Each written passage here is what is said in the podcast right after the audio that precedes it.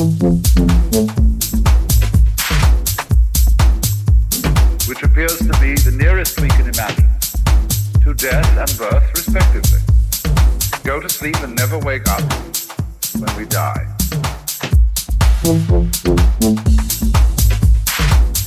When we were born, wake up, but not to remember ever having gone to sleep. This bugs our imagination. Because it's in- inconceivable in terms of consciousness.